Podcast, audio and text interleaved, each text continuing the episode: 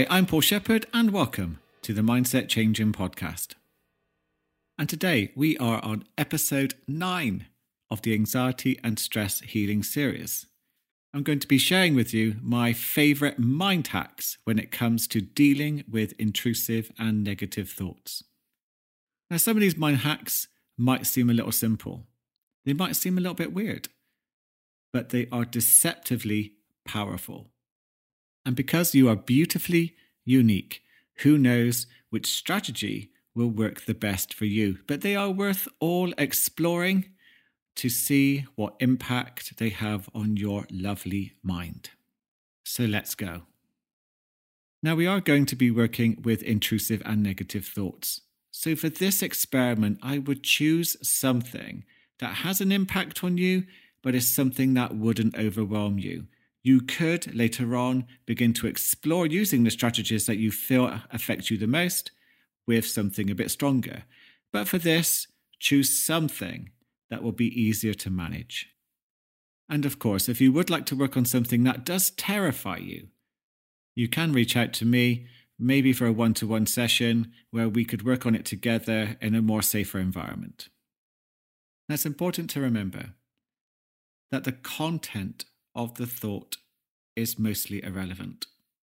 This especially applies to anyone bringing up an intrusive thought. Remember, every second of the day, your subconscious mind is trying to predict anything that would affect or harm your well being emotionally and physically. And those predictions can be of the darkest nature. Especially if we're a little bit stressed or anxious, these thoughts can rise from the subconscious to the conscious and they can terrify the hell out of you it's really important to remember that the thought content itself is irrelevant. It's just like a black mirror. It's what you would never, ever want to do or happen to you or someone you love. And just knowing that in itself can change the nature of your relationship with that thought. That it's a reminder of what you would never, ever do. It's just a thought. So please bring one into your mind. I'd like you to think of something that worries you, not too powerful. And as the thought begins to appear, it'll probably appear in front of you quite close. That's part of the survival response because that's what triggers quite quickly your flight or fight response, your cortisol, your adrenaline the thought being close to you. So, what I'd like you to do is use the power of your mind, imagination, to move the thought slowly back so that you are getting some room between you and this thought, almost like it's on a screen, and label it just an anxious thought. And now, looking at this thought in front of you, I'd like you to begin to take some nice, big, deep breaths down to the diaphragm down to your belly, because this triggers the parasympathetic nervous system, which tells the brain you are safe and reduces the flight or fight response that you could be having to this thought. It's important to accept the thought, don't fight it. Remember, it's just a thought. It doesn't matter what the thought contains, but let the thought just be there in front of you. And what will happen is, as you're breathing down to the diaphragm, and your body begins to relax, your brain will try at some point in time to move away to something more interesting. It's going to get a little bit bored of this thought. Your challenge is to hold this thought in front of you for as long as you can without being distracted. Really give it your full attention. Now, I know that can feel difficult, but believe me, it will be worth it in the end. So breathe into and accept the feelings you're experiencing. They are only temporary and they will pass. If you need to get a little bit more room between you and the thought, just move it out a little further, that's all. You'll get a sense of where it sits right with you. Breathe into it, allow your body to relax, making sure you're not clenching your jaw, your shoulders are dropping down from your ears Allow your body to relax because remember, this thought is not even real. That was mind blowing to me, by the way. When I realized that my thoughts were not real, I thought, well, that's the only thing that's ever been holding me back is a thought. The thought is not even real. How crazy is that? That changed everything for me. So, keeping that thought there, get a sense of what changes the longer you try to keep it there. Is your mind wandering to what you're going to eat later, what you've got to do chore wise? Does the thought itself seem to be changing? Is your feelings changing as you breathe into your emotions and just let them be there? Are they changing? Really look with curiosity at this thought. Really focus on it. And this will desensitize your brain to this thought. It's going to get really bored. The minute it disappears, keep bringing it back and become curious. Now do this until it becomes literally so hard to even try to think of it. So we are devaluing this thought. It's boring.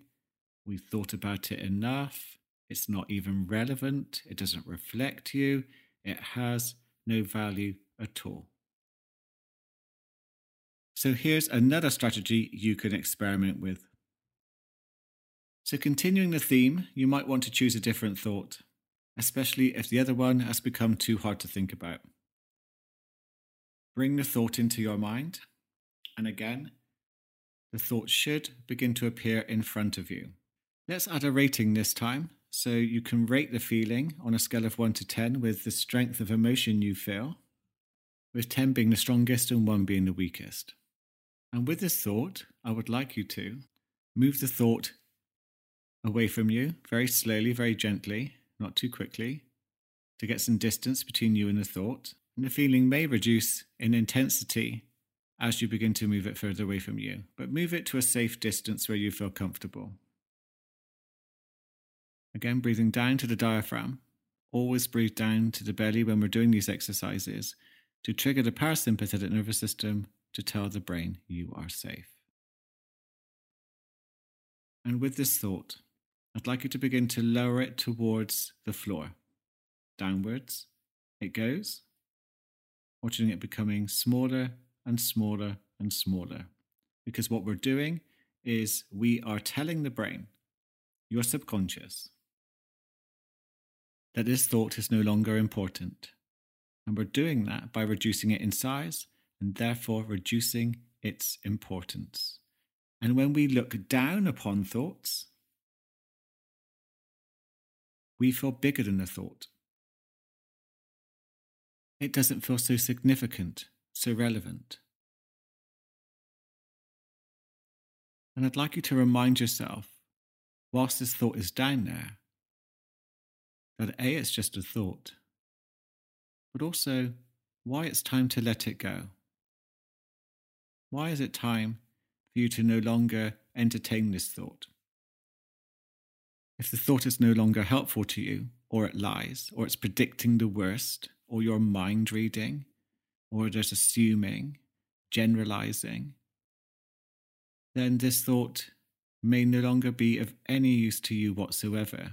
And the smaller you make this thought, down to the size of a postage stamp, the more you're telling the brain that this thought that appeared like a mountain is now back down to the size of a molehill and smaller. Our minds do like to blow things out of proportion to trigger the flight or fight response, and you have the power to reverse it. Now keep repeating until you notice some significant changes in how that thought appears to you. You're taking back control. For those who are not visual, and have the thoughts appearing more auditory inside your head, here's a lovely little technique you can explore. One of my faves. So, I'd like you to listen to your inner negative voice. Maybe it's catastrophizing, maybe it's doing something else, which is creating a strong emotional feeling within you. Your brain has a preference to what side of your head this type of negative thought will come from. So see if you can get a sense of is it coming from the left? Is it coming from the right? Is it more at the back or is it more at the front? And the technique is quite simple. All you have to do is try to hear the same voice, the same content from the opposite side of the head. So if it's from the left, try and hear it from the right. If it's at the front, try and hear it at the back. You get the idea. Listen to what happens when you do that. Now, you might notice that something happens to the voice. It loses its power, or you can't hear it at all, or it sounds a bit jumbled up. Again, keep repeating over and over to train the brain to work differently with that negative voice, that negative content. And lastly, this is just a little bit of fun, but did you know you can throw away your thoughts? Picture it in front of you. Take a nice big deep breath down to the diaphragm. And what I want you to do is physically reach out and grab the thought. It's almost like you're scrunching it up and throw it behind you. Now think of it again and do the same. Now repeat this a few times and notice what happens when you throw the thought behind you. It's a very powerful message to the subconscious. When we put thoughts behind us, some people imagine a whirlpool, some people take the thought and throw it physically, whatever way you want to do it.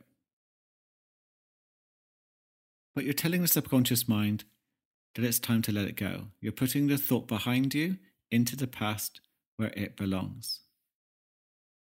If you do prefer to imagine a whirlpool behind you, almost like a vortex, sucking up these negative thoughts or thought, watch the thought become smaller and smaller and smaller and disappear into the past where it belongs.